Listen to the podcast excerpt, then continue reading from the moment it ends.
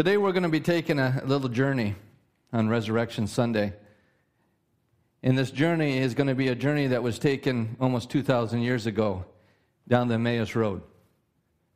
I don't know exactly how that journey went. Uh, the Bible doesn't go into a lot of details, but it gives us some clues of what happened on that journey. You know, Jesus showed himself to just a few people on that day, the resurrection morning. Showed himself to Mary, he showed himself to some of the disciples, and he showed to these two disciples that were walking home on this road. But before we get into that, I just want to give you a little details about the Bible. You know, a lot, a lot is said about the Bible, but here, here are some facts. The Bible contains 66 books divided among the Old and New Testaments. There are 39 books in the Old Testament. There are 27 books in the New Testament. Testament means covenant or contract. It's interesting. We are Charis New Testament church, and it's amazing to me how believers don't, don't understand what New Testament means. I've had many people ask me, so you don't teach out of the Old Testament? Yeah, we teach out of the Old Testament. We're going to do it today. But we're not in the Old Testament, the old contract, the old agreement with God and man. We're in the New Testament. And there's a world, a world of di- difference. And that's what we're celebrating today. We're celebrating this New Testament, this new covenant that God made with Himself and Jesus. He made it with himself and Jesus. Do you know what's so awesome about that? Is that God's not going to go back on the agreement. And Jesus isn't going to go back on the agreement. See, the problem with the Old Testament, it was between God and fallen man. And man failed to keep his end of the bargain. So God did the unthinkable. He became a man.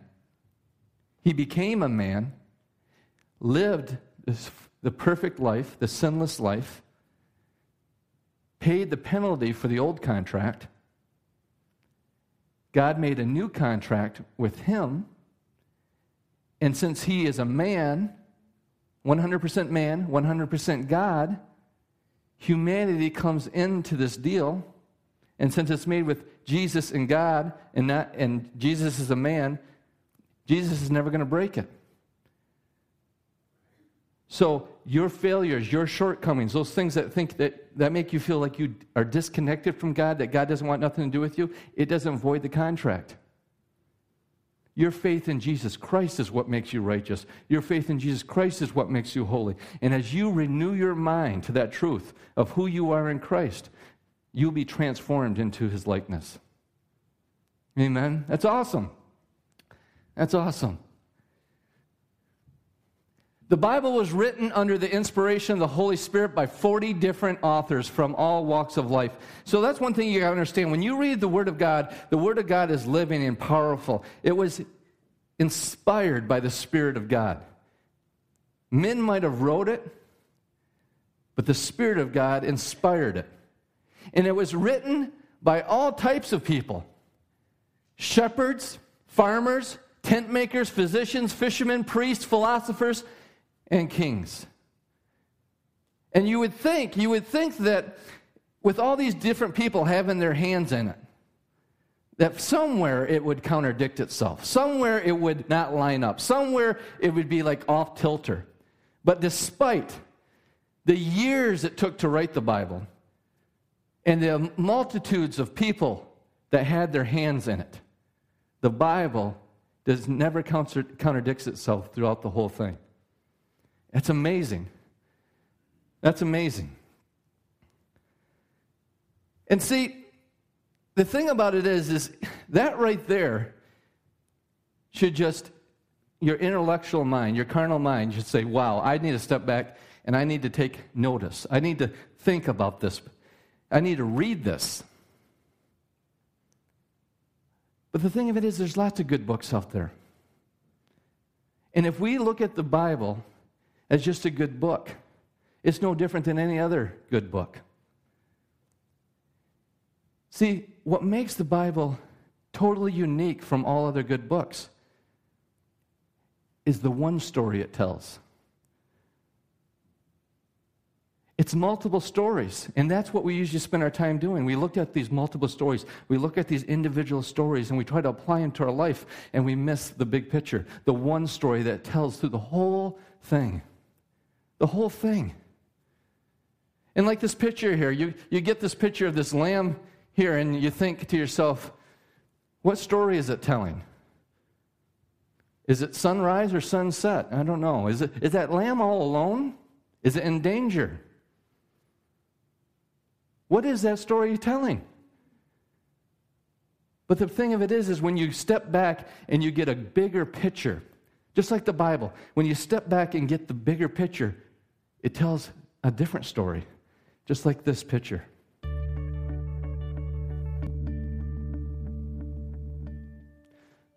So you have a land there all by itself, but when you step back and get the panorama, you get the, the full view of, of the story that's telling. You see that the cross in the background, and you realize that that lamb is symbolizing something much larger, something much bigger of the perfect lamb, the lamb of God that was sacrificed for all mankind.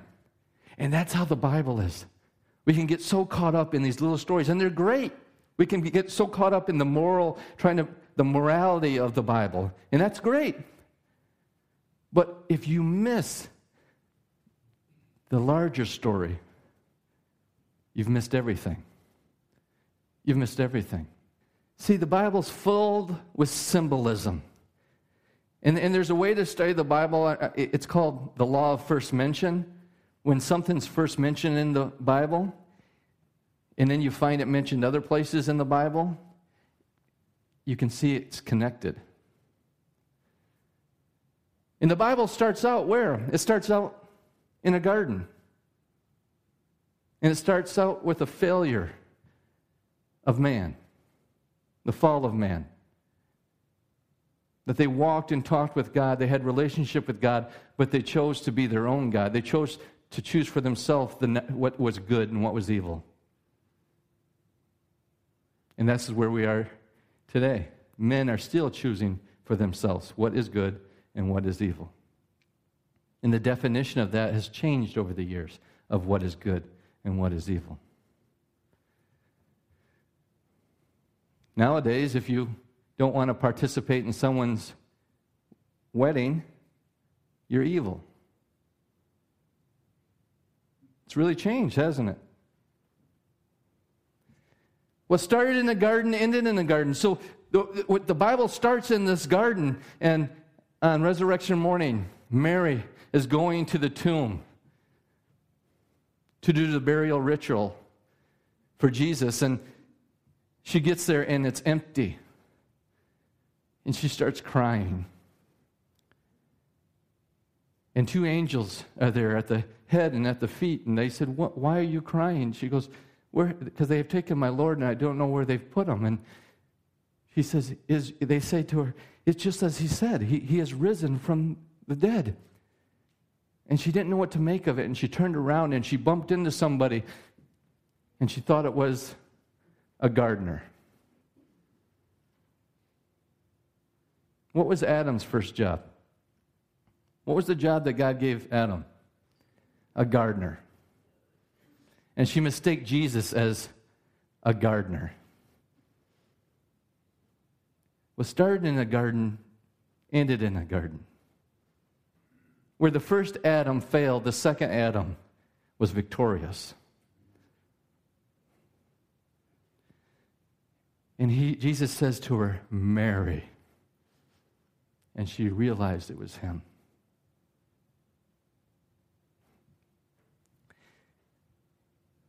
The same goes on this Emmaus road as these two disciples were walking down the road. In Luke 24 13 through 16, we pick that up in verse 13. It says, Now behold, two of them were traveling that same day to a village called Emmaus which was seven miles from Jerusalem. And they talked together of these things which had happened. So picture this there was two people and see unfortunately our mind goes to well it was two men walking. I don't believe that it was two men walking. It just says two disciples. I believe it was a husband and a wife. They just came from Passover. They came from Jerusalem. They were disciples of Jesus. They seen him crucified. They heard all the stories that he had raised from the dead. And what were they talking about? They were heading home talking about everything that had happened. A husband and wife heading home. And the reason why I say that is because it never mentions the second disciple, it only mentions one disciple, Cleopas. And that's the way the Bible is. God called man and woman Adam because he's seen them as one. Well, who called Eve Eve? Adam did, which means life. See, he must have thought there was something in the power of words because God said, From when you eat of this tree, you shall surely die. And he turned around and called her Eve, life. See, it was two people walking, but they were one because they were husband and wife heading home to Emmaus. And as they were walking, what were they doing? They were, they were talking. They were talking about the things that they've seen and the things that they had heard and what had happened. And in verse 15 it says, So it was while they conversed and reasoned that Jesus himself drew and went with them. But their eyes were restrained so that they did not know him. And that word restrained in the, in the Greek literally means that God was restraining their eyes. God was restraining their eyes because there's a way to see Jesus that's such, so much more powerful than just seeing him in the flesh. To have a revelation of who he was in the spirit. And so they were talking, and they and Jesus, I love that, I love that how it says, Jesus himself drew near. You know, think about it. Jesus himself came to earth. Jesus himself died for you. Jesus himself bore our sicknesses and carried our diseases. The iniquity of us all were placed on him. Jesus himself, he didn't send an angel, he didn't nominate someone else to do it for him. God himself came himself to do it.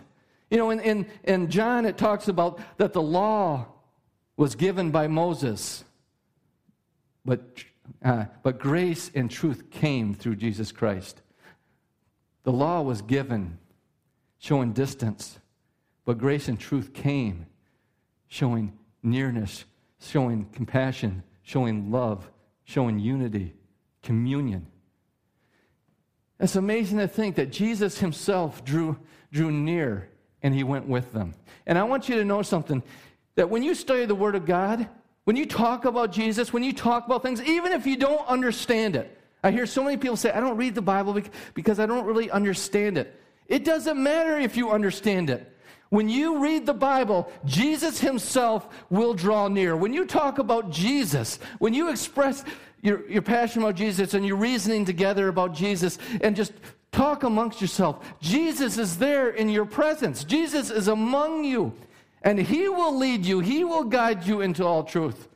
Jesus promised that He would send the Holy Spirit, the Spirit of Christ, and the, and the Spirit of Christ literally says that He will teach you all things and even show you things to come. So, Jesus, they, were, they, they didn't know what was going on, they didn't understand any of it.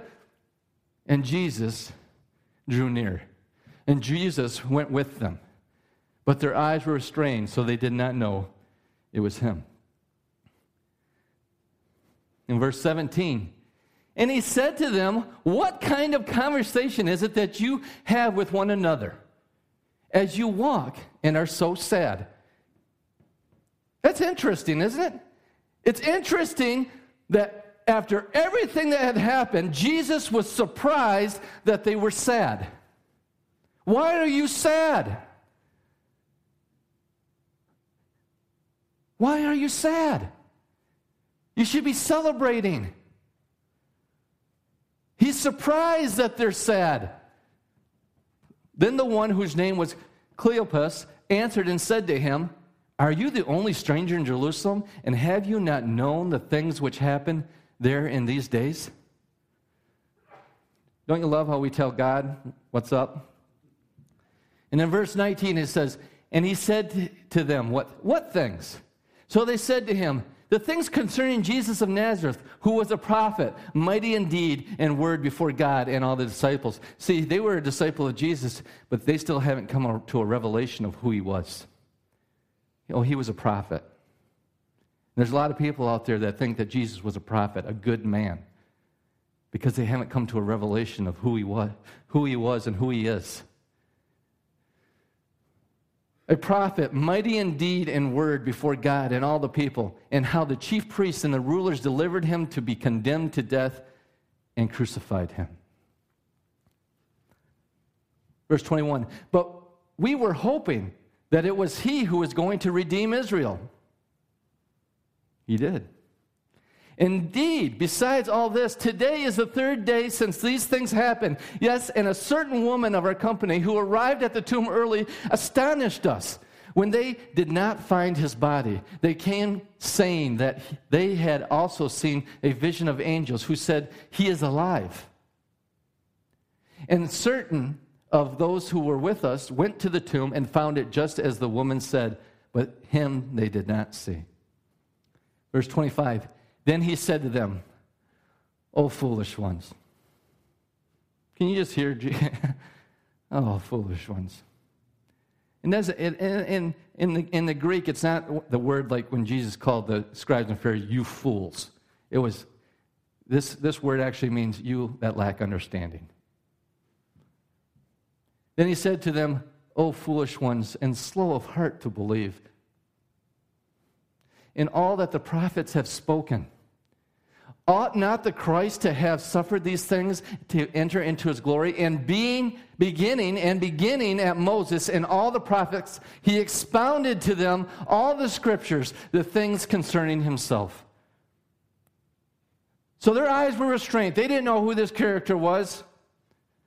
They were sad, and Jesus shows up and he says, Let me take you on a little walk through the Bible.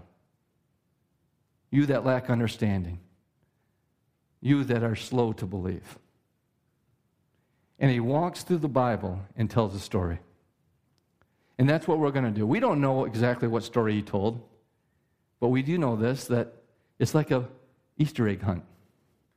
The Old Testament is an Easter egg hunt. The Old Testament is Jesus concealed. The New Testament is Jesus revealed. When you read the Old Testament, you should be looking for Jesus because that's what he's about to show them.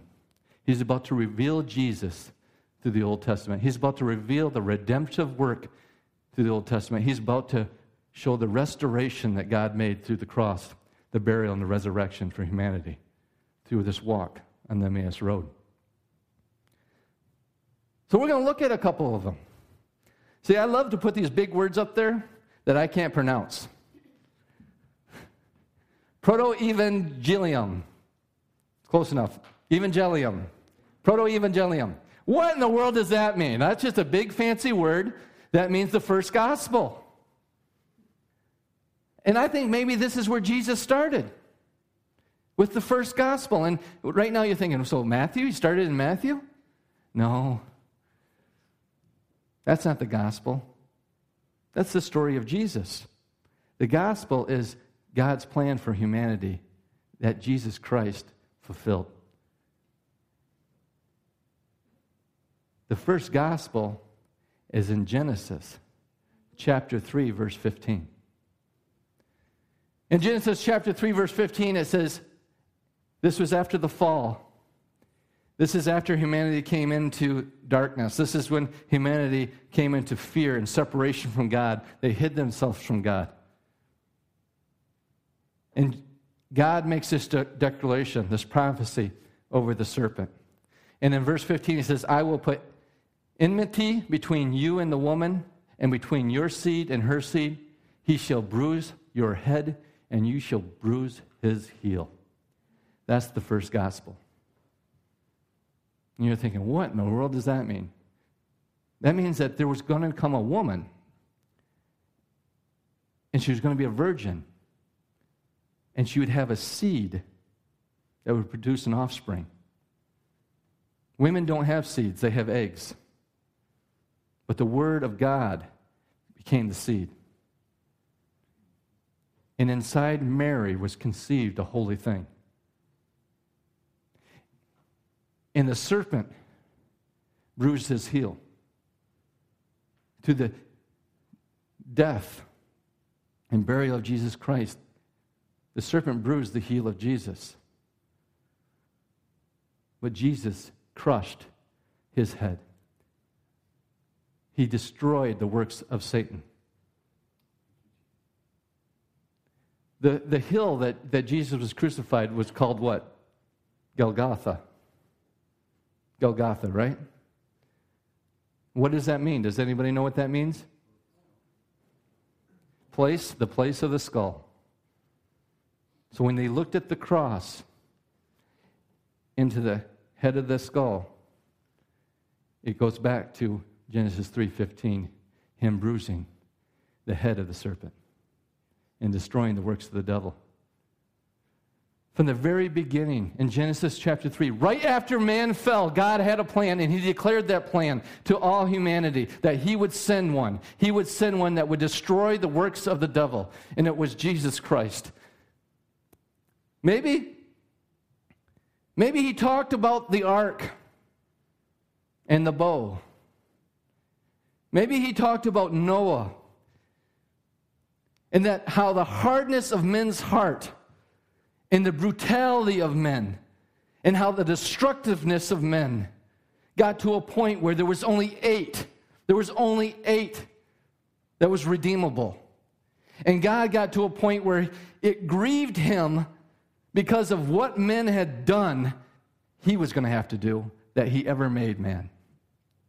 It grieved him that he ever made man because of what man had become and what he had now had to do. And we know the story, right? The story of God destroying the world with a flood, but saving the eight. And when it was all over, Jesus or God put a rainbow in the in the clouds. And we think of a cute little rainbow. Well, you got to go back to ancient Middle Eastern thought. God had just, in their mind, waged war on humanity. And when it talks about, I have put my bow in the sky, it wasn't talking about a pretty symbol. That colorful bow in the sky looked like a, a warrior's bow of a god. And he hung it. He says, I have hung it in the sky. And symbolism is very important because he hung it, and when he hung it, it was pointing towards him. Symbolizing, symbolizing that he would never destroy the world with a flood again. And the next time that he brought judgment on the earth, he was going to bring it into himself. It was pointed towards him. He was going to bring judgment into himself for humanity and that whoever is found in Christ, whoever is found in Christ, just like those that were found in the ark, will be saved. This whole thing is just a story of Jesus Christ. Maybe he talked about the binding of Isaac. The binding of Isaac. We all know the story that Abraham had two sons the son of promise and the son of the flesh, Ishmael and Isaac, representing the works of the flesh, representing the faith and promise of God. And in Genesis 22, 1 through 2, it says, Now it came to pass after these things that God tested Abraham and said to him, Abraham. And he said, Here I am. Then he said, Take now your son, your only son. Wait a minute, I thought he had two sons. But God only recognized that which is of faith. He only rep- recognizes the promise. He doesn't recognize our works through the strength of our own hands. He recognizes the works through faith in Jesus Christ. And he says, Take now your son, your only son, and to make matters worse, whom you love. Take now your son, your only son, you know, the one that you love and go to the land of Moriah and offer him there as a burnt offering on one of the mountains of which I shall tell you. Do you know what's interesting about the mountains of Moriah? The highest point of the mountains of Moriah is a place called Golgotha, Calvary. So God tells Abraham to take his son, the son who he loves, and to offer him up. In verse 3 So Abraham rose early in the morning and saddled his donkey and took the two, two, young men with him and Isaac his son. And he split the wood for the burnt offering and rose and went to the place which God had told him. Then on the third day, interesting, on the third day, Abraham lifted up his eyes and saw a place afar off. And Abraham said to the young man, Stay here with the donkey. The lad and I will go yonder and worship, and we will come back to you. And look at the faith of Abraham. It says in Hebrews that Abraham believed that God was going to raise Isaac from the dead. He had a picture, he understood the gospel. He went up there with faith. He didn't know how it was going to go down, but he knew if I had to sacrifice my son, God was going to raise him from the dead because he is my promised child. And no matter what it looks like in your life, no matter what it looks like in your life, stand on the promises of God. Don't waver. Be strong in faith. So he says, We're going to go up there, and, and we're both coming back. So Abraham took the wood of the burnt offering and laid it on Isaac his son. And he took the fire in his hand and the knife, and the two of them went together. But Isaac spoke to Abraham, his father, and said, Father, my father? And he said, Here I am, my son. Then he said, Look, the fire and the wood, but where is the lamb for the burnt offering? And Abraham said, said, My son, God will provide for himself a lamb for the burnt offering. God, I don't think Abraham knew what he was saying. God would provide himself a lamb for the burnt offering. Himself. So they went, so the two of them went together. See, the thing of it is, is a lot of people think that Isaac was just a little kid. A lad, he, he could be almost 15 years old at this time. So, and Abraham was over 100. Isaac could have took off whenever he wanted to. Verse 9 Then they came to the place of which God had told him. And Abraham built an altar there and placed the wood in order. And he bound Isaac his son and laid him on the altar upon the wood. And Abraham stretched out his hand and took the knife to slay his son, but the angel of the Lord called to him from heaven and said, Abraham, Abraham. So he said, Here I am. He, and he said, Do not lay your hand on the lad or do anything to him, for now I know that you fear God, since you have not withheld your son, your only son, from me. Verse 13. Then Abraham lifted his eyes and looked, and there behind him was a ram caught in the thicket by its horns. So Abraham went and took the ram and offered it up for a burnt offering instead of his son. And Abraham called the name of that place, The Lord will provide, as it is said to this day, In the mount of the Lord it shall be provided. That, that word, the Lord shall be provide, if you look it up in a concordance, it literally means the Lord will see to it. The Lord will see to it. And I believe with all my heart that when Abraham looked behind him on the highest point of Mount Moriah, Calvary, the place of the skull, I believe that there was a physical ram in the thicket, but I believe that he's seen a vision of the cross. And you're saying, How can you think that, Chad? Where do you get that from? You're really stretching things. Because of what Jesus said. Look what Jesus said. John 8, 56 and 58. Your father Abraham rejoiced to see my day and he saw it and was glad. I believe he saw it when he was on Mount Moriah, ready to sacrifice his son. And God revealed the gospel to him. And the Jews said to him, You are not yet 50 years old, and have you seen Abraham? Jesus said to them, Most assuredly I say to you, before Abraham was, I am. So, this whole story of the promised son with the wood on his back, climbing the Mount Moriah to the place of the skull, being offered by his Father is a picture of Jesus. But when death came down on Isaac, it was stopped. When death came down on Jesus, there was no one to stop it. And remember the words that God spoke to Abraham as they went to Mount Moriah. They said, Take your son, your only son, the son whom you love.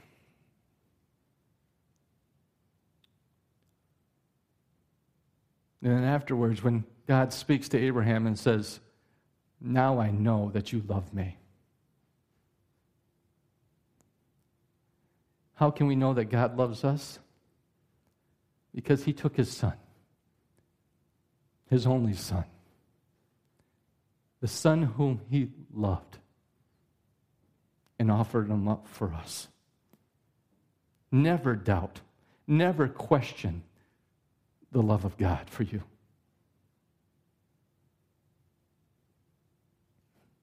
This story, it's, it, the Bible is all about Jesus. It's all about Jesus. How about Joseph and his brothers? Think about it. Joseph was a special son, beloved by his father, betrayed by his brethren, sold into slavery for 20 pieces of silver, accused of a crime he did not commit, was placed in the lowest pit, the lowest dungeon, was raised out of that lowest dungeon and sat at the right hand of the king. And when he was in a place of authority where he could bring judgment, he could bring accusations, he could bring the hammer down on those that have betrayed him, offered forgiveness.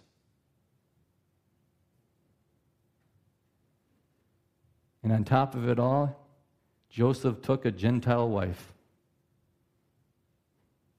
and Jesus Christ brought the Gentiles into the bride of Christ.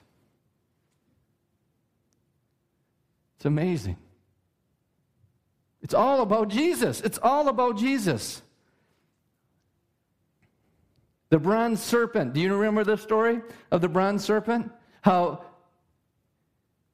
the children of Israel were in the wilderness and they were complaining, they were moaning, they were griping, they weren't having faith in God, they weren't believing God, they weren't trusting God, and all of a sudden a plague of serpents came out against the children of Israel. And they were dying by the thousands. They were getting bit by the serpent and dying. And God and Moses turned to God and asked him what to do. And he says, Form a bronze serpent, put him on a pole, lift him up, and anyone that's bitten when they look at the bronze serpent, they shall be made well. It's all about Jesus. The serpent, we all have a disease called sin. It all leads to death, it leads to destruction. It's killing humanity. And when we look unto Jesus, we have a new nature put on us, and it's only the only answer for humanity. We are healed and whole in him alone. Look at what Jesus himself said about this.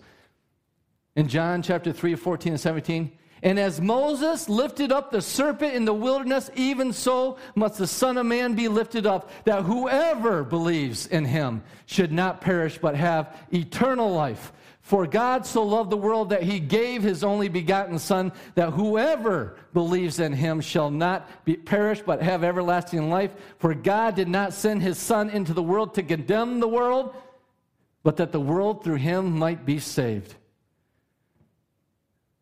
If we just get a picture of that, that God is not here to condemn you. He's here to save you. He's here to rescue you. He's here to make you whole, to heal you, to be your source. And why? Why a serpent? Why, why, why not a lamb? Why, why would we want to compare Jesus to a serpent?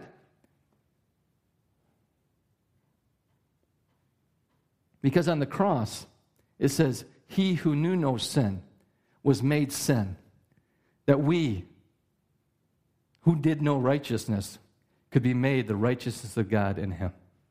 Jesus was made sin with our sin. He became the serpent. He became the curse. He became the fall. And all that look to him will be whole, will be saved. It's amazing. This book is amazing. You, you have to be intellectually lying to yourself to say that this is not amazing, that this is just happenstance. A book that was written over a thousand, thousands years period by 40 different people of all different walks of life, telling each individual stories that all tell one story. It's amazing. It's amazing. Did you hear me? I said it's amazing. Amen. How about Samson's death? Can we get anything out of, out of Samson's death? I mean, that how, how was Jesus illustrated in Samson's death? Well, Samson was what? He was a champion of Israel. He was the protector of the children of God, correct? And he wasn't like Jesus at all because he had a lot of screwed up things that he did. But in his death, after his eyes were put out, he was brought out to the Philistines so they could mock the champion of the children of God. And Samson asked the young lad to lead him to the pillars that supported the amphitheater. And as he got to the pillars, his enemies, the enemies of the children of God, did not realize that he still had his strength in him. And he took his hands and he stretched them out and pushed on those pillars. And the roof came down and destroyed the enemies of the children of God. And it says that Samson killed more in his death than he did in his life. You flip that around to Jesus. Jesus stretched his hands out. And he destroyed the enemies, the works of Satan, the, the works of darkness. He destroyed sin, death, and the grave. But in his death, more were saved, more were healed in his death than was ever done in his life. Amazing. God is amazing. Jesus is walking down this road with these two disciples, this, this husband and wife, and, and they're having this conversation. And Jesus is just going through the Old Testament with them. And look what it says here. It says, in Luke 24, 28, and 29, it says, Then they drew near to the village where they were going, and he indicated that he would have gone farther. See, I could go farther, but the mind can only handle what the seat can endure. We didn't even get into the prophets, we didn't even get into the Psalms. Go home and read Psalms uh, 22, 23, and uh, 24, looking for Jesus. This 23rd Psalm, it has to do with Jesus. Look at it this way Psalms 22 is his death, Psalms 23 is his burial, and Psalms 24 is the resurrection. Do that. We didn't get to Isaiah 53, where it talks about the crucifixion. We didn't cover so many things. And just like us today, it was just the same back there that Jesus would keep on going. He was excited. He wanted to tell them more. I got lots more to show you, lots more things to say. But they got to where they were going. But they did constrain him in verse 29. They constrained him, saying, Abide with us, for it is tomorrow evening, and the day is far spent. And he went in to stay with them. See, it's tomorrow evening. See, that doesn't mean anything to us in the United States. But a Jewish person that understands that the morning happens at six o'clock at night,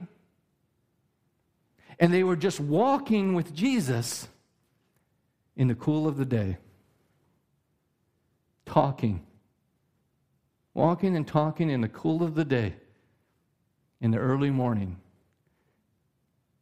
six o'clock at night. And God was communion with man. And he asked them to come in, come stay with us. I mean, are you starting to get a picture here? Remember how God used to walk? Jesus used to walk with Adam and Eve in the cool of the day? Now it came to pass, as he sat at the table with them, that he took bread, blessed it, and broke it, and gave it to them. Then their eyes were open and they knew him. And he vanished from their sight. He took bread, he broke it, he gave it to them, and, their eye, and they ate, and their eyes were open. He took bread, he broke it, he gave it to them, and they ate, and their eyes were open. He took bread, he broke it, he gave it to them, they ate, and their eyes were open. Does that bring any resemblance to anything else in the Bible? How in Genesis, man decided, man and women decided to take from the tree of the knowledge of good and evil. They took the fruit, they ate it, and their eyes were open. They had a choice. They could have ate from the tree of life, but they chose to eat from the knowledge of the tree of good and evil. And their eyes were open. Up to that point, their eyes had not been open. It could have been opened up to Jesus way back then.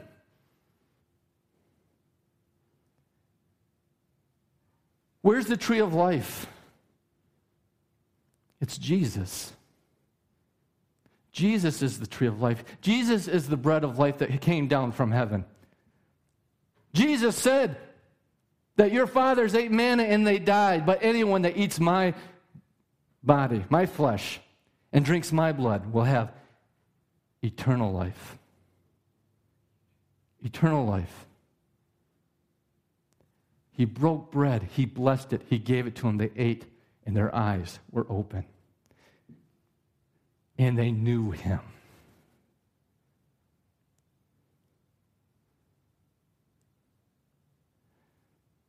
and he vanished from their sight. Once you know Jesus, once you have a revelation of Jesus, you don't need to see Jesus because you know him. It's in him.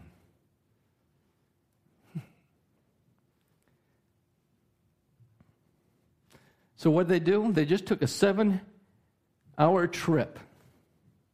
A seven hour trip from Jerusalem to Emmaus. And what's the logical thing to do when you know about Jesus, when you've been filled and nourished and strengthened by the bread of life? It says, And they said to one another, Did not our heart burn within us while we talked with us on the road and while he opened the scriptures to us? Did not our heart burn within us? Adam and Eve, when they ate from the tree of the knowledge of good and evil, fear. Their hearts turned cold towards God. They feared God. They hid from God. But when you partake of Jesus, when you understand that He is the bread of life come down from heaven, when you partake of Him, our hearts burn, burn within us.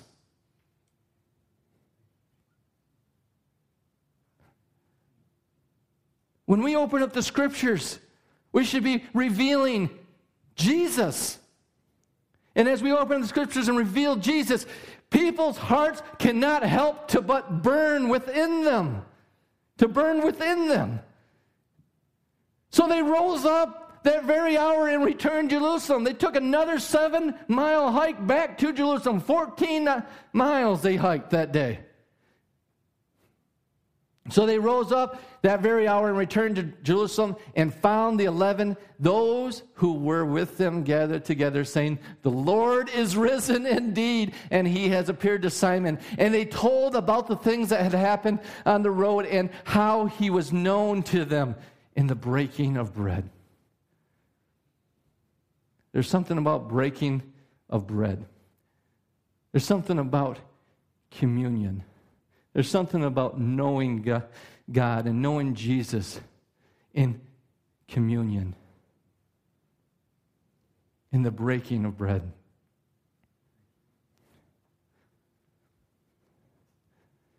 Now, as they said these things, Jesus himself stood in the midst of them and said, Peace to you. Look what it says here. And they told about the things that had happened on the road and how he was known in the breaking of bread. Soon as they start talking about the breaking of bread, Jesus appears and he says, Shalom, peace to you. Nothing broken, nothing missing, that word means.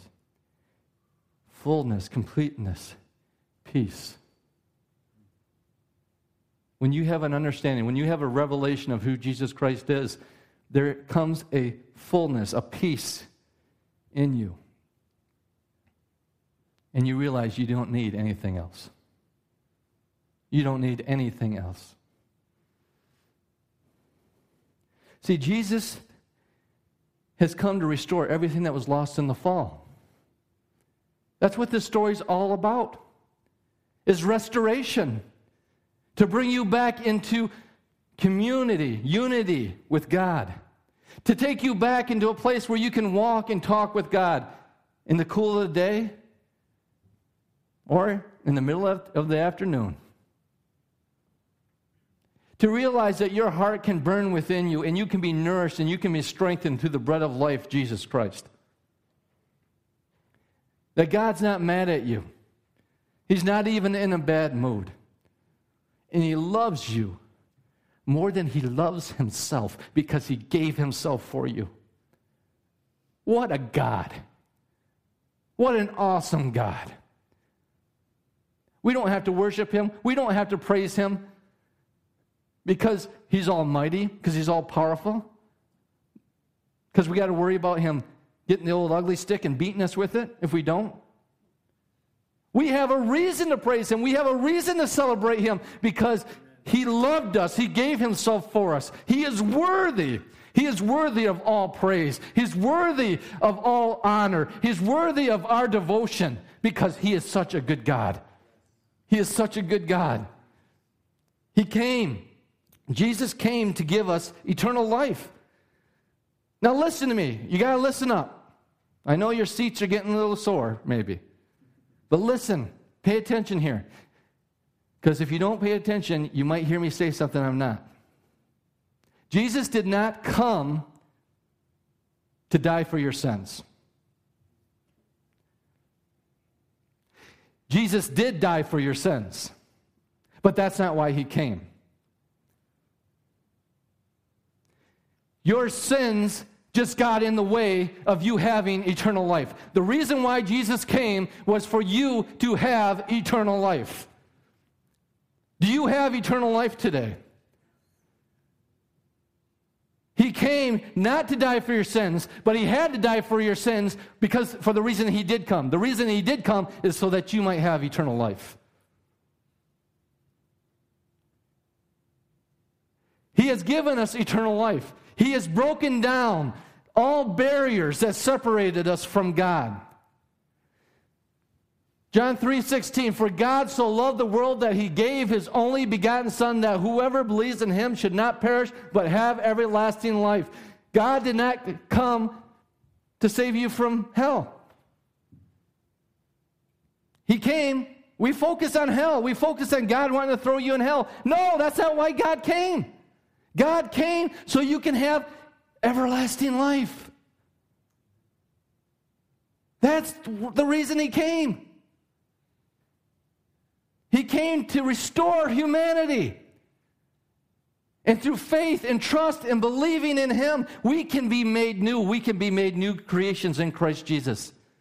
The old has passed away. The old nature, the old Adamic nature has passed away, and a new and fresh have come in Christ. What is everlasting life? I was always told everlasting life is going to heaven someday. And it's true. We are going to heaven someday. But that's not what Jesus said everlasting life was. The earth is not just some waiting room waiting for your number to be called to go to ever, have everlasting life. Look what Jesus said everlasting life was. John 17, 3. And this is eternal life. What, Jesus? What is eternal life? That they may know you, the only true God, and Jesus Christ, whom you have sent. The reason why their hearts burn within them is because they were experiencing eternal life. And I'm telling you, right here, right now, in this world, in this fallen state, we can experience eternal life. We can live differently. We can have our hearts burn within us. We can be restored to relationship with God. We can see the promises of God be manifest in our life. We can be a peculiar people. We can have joy in the midst of the storm. We can have celebration when all hell's breaking loose. We can have eternal life now, and that's why Jesus came. Jesus came that you might know God, to really know God. If you, if you don't know who God is, if he doesn't look like Jesus, if he doesn't look, if your God that you worship doesn't look like a God on a cross dying for his enemies, you are worshiping a false God. Jesus came to reveal God to us. Jesus says, If you have seen me, you have seen the Father. Read the Bible, look for Jesus. That is eternal life. That is eternal life. And some of you, maybe you don't think that your life is going the way that you want it to go. Let me ask you do you have eternal life? I'm not talking about going to heaven. I'm talking about you communion with God. Do you know God and do you know Him through Jesus Christ? Are you have a relationship with God? Does your heart burn within you? Why not? You've lived your life the way that you've been living it for how many years? Why not? Take three months, take one year, and say, you know what? I'm going to seek after eternal life with all my heart. I'm going to seek after Jesus. I'm going to seek after God. I'm going to get to know Him. You already know what your life looks like now. Why not do it God's way? Why not take walks with God? Well, Chad, you don't understand what I've done. You don't, God doesn't want nothing to do with me. Baloney! Could say something better, something stronger.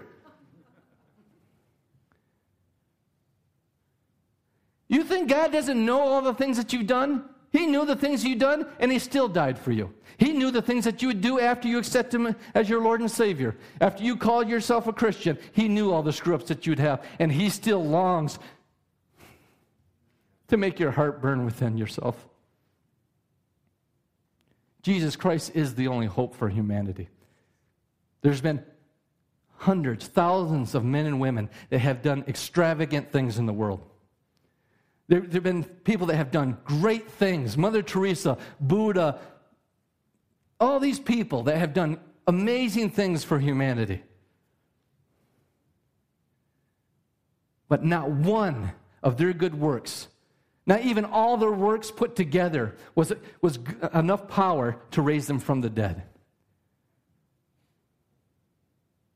They're still in their graves. Jesus Christ is the only one that has the power to raise himself from the dead. Jesus Christ is the only one that has the ability to give humanity eternal life and to cause our hearts to burn within us once more. Choose life that you may live this day. Choose to chase after God with all your heart. Only to find out that He was there all along. You've been listening to a message from Charis New Testament Church. For more information or to contact us, go to www.charisntc.org. And remember, you are deeply loved, highly favored, and destined to reign in Christ Jesus.